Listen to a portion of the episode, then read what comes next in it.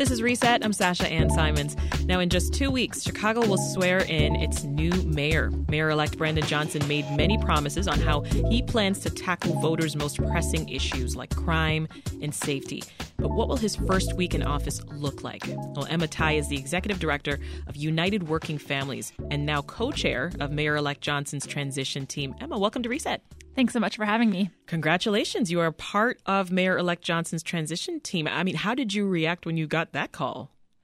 Uh, I was really excited. I'm really excited to be a part of what is a really large, honestly, transition committee and a set of transition subcommittees that I think reflects the breadth of folks at the table involved in crafting the mayor's governing agenda. I mean, what was that? Four dozen people announced?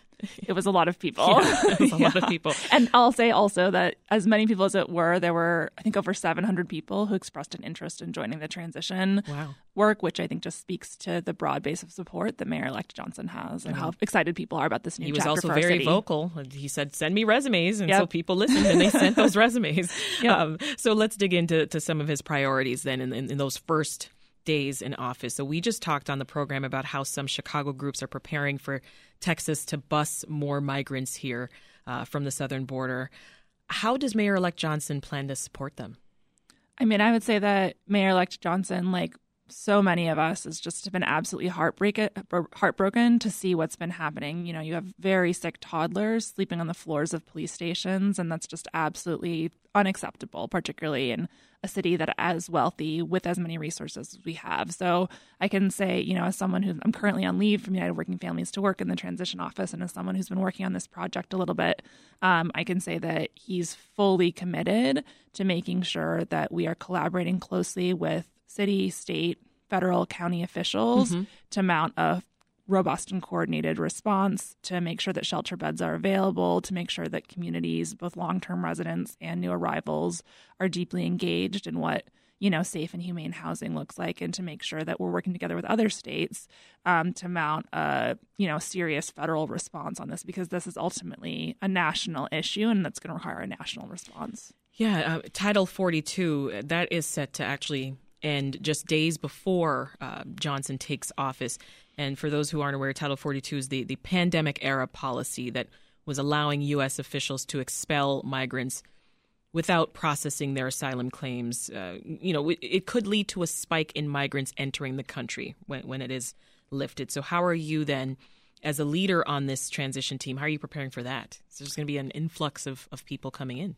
Yeah, I mean, I think we're really fortunate that um, the chief of staff and the deputy chief of staff, so Rich Guidice, who's formerly at OEMC, and the deputy chief of staff, Senator um, Cristina Pacione Zayas, are both on the team. They're both folks, you know, Rich, as the head of OEMC, was across a lot of the original bus um, situation that was happening in the fall. And so he just brings a wealth of operational experience to how to do things like stand up an emergency shelter. Yeah. And then Cristina Pacione Zayas obviously um, did a lot of work around the um, resettlement of the Hurricane Maria refugees. And so these are both two highly experienced government officials um, who I can say are very hands on in being prepared to manage the city's response. I just was on a call with the state agencies earlier this morning I think that you know folks in state government are really eager to help and to ensure that we're coordinating as much as possible to make sure that beds are available, to make sure that respite centers are available, um, to make sure that the new arrivals receive the case management and housing support that they need. Yeah, and that also, you know, I think that um, alongside that, that this is this is a current crisis, and we know that housing is a crisis in the city for tens of thousands of people. There is a long term unhoused population in our city. Um, and just because it's not in the news as much doesn't mean it's not a crisis. And so we're also working closely with folks like the Chicago Coalition for the Homeless to make yeah. sure that as we bring in additional resources, um, that we're also keeping in mind the needs of the unhoused, you know, community in our city that's been unmet for a very long time. You talked about coordinating there with the OEMC. So, for folks who aren't aware, that's Chicago's Office of uh, Emergency Management and Communications. So, we discussed Emma this this large team, and and believe it or not, Brandon Johnson is still building his his transition team's subcommittees. So, what positions are still left to be filled? Um, so we've announced the co-chairs of the various 11 issue area subcommittees um, and the and as well as the membership on those subcommittees. So okay. those have all been filled. Um, there's hiring obviously underway for some of the day one hires that's underway currently.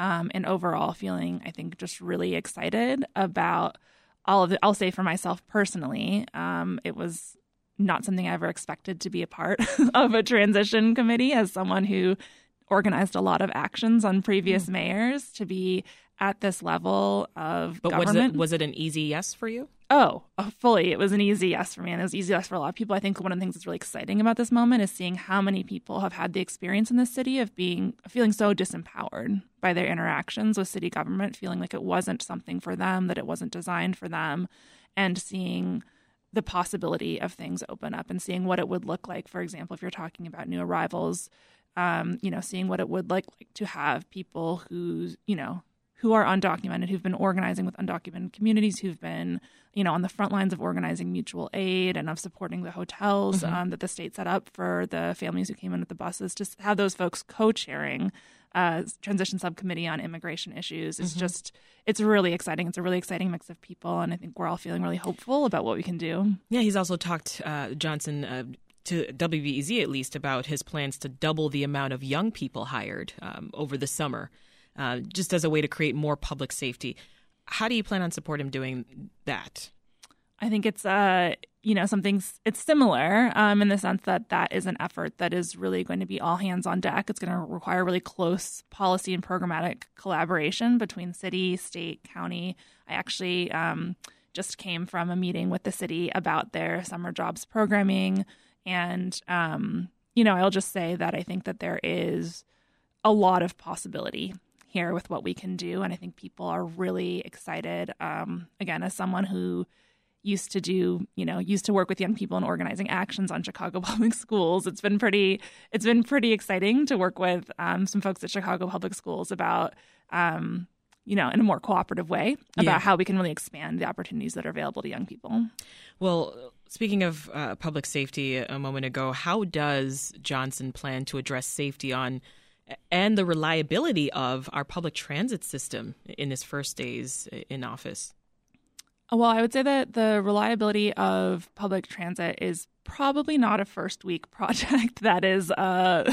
and, and, speaking of its reliability, I mean, just for all transparency here, I, am hearing you got ghosts busted. Yes, I, I had a, today. I had a ghost bus experience on my ghost way here. it's a different show. Yeah, I did. I was trying to take the CTA here, and I did have yeah. a ghost bus experience. Yes. Um, so it's, I mean, it's very real. You you see it yourself. Yeah, right? absolutely. It's, it's very real, and I think that um, you know this is a the issue with CTA is an issue that was you know a long time in the making, and I think is going to require some long term solutions. I will say that you know, we're really excited about the possibility, particularly looking at the Inflation Reduction Act dollars that Congress made available. Um, that's just really a tremendous opportunity to invest in making Chicago greener, safer, and I think that obviously includes public transit. Yeah. So we, we know the election was a close one. Um, I, I'm curious how you plan on supporting Mayor elect Johnson as he tries to work with and for this city that was so divided when it comes to the candidates.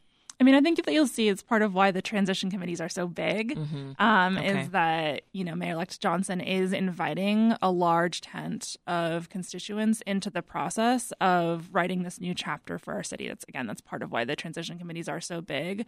Um, and I will also say, as someone who, um, you know, has known Mayor-elect Johnson for a very long time, has been in the trenches with him in some of these protests that um, you know there's a lot of really serious conversation about how do we turn the strength of the grassroots community and labor organizing um, work and the social movement work that Mayor-elect Johnson comes from.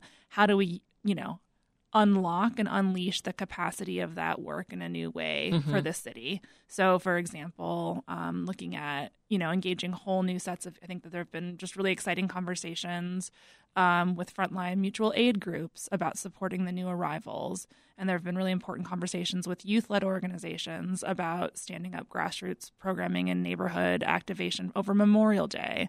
Um, and not to say these are things that weren't happening before, and I do think that the relationships that Mayor elect Johnson brings in this space and the yeah. base of support that helped to elect him is going to be really critical mm-hmm. in sort of showing a proof of concept of what a caring, safe, sustainable, and just city could look like. So we're nearing inauguration on May 15th. Uh, quickly before we go, what do you foresee as the biggest challenge, the number one challenge for your transition team? um, I mean, I think that um, there are, I guess, you know, there's obviously a lot of challenges. Things are just moving fast. The actual period of time, the number of hours in the day is not enough for the amount of work that has to happen.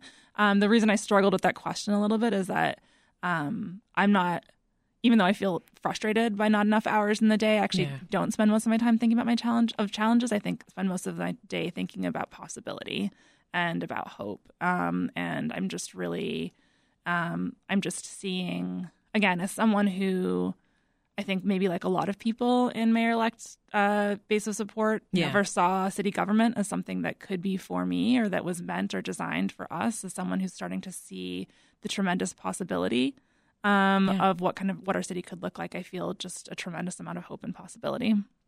I hope it rubs off on me too. I want to be positive.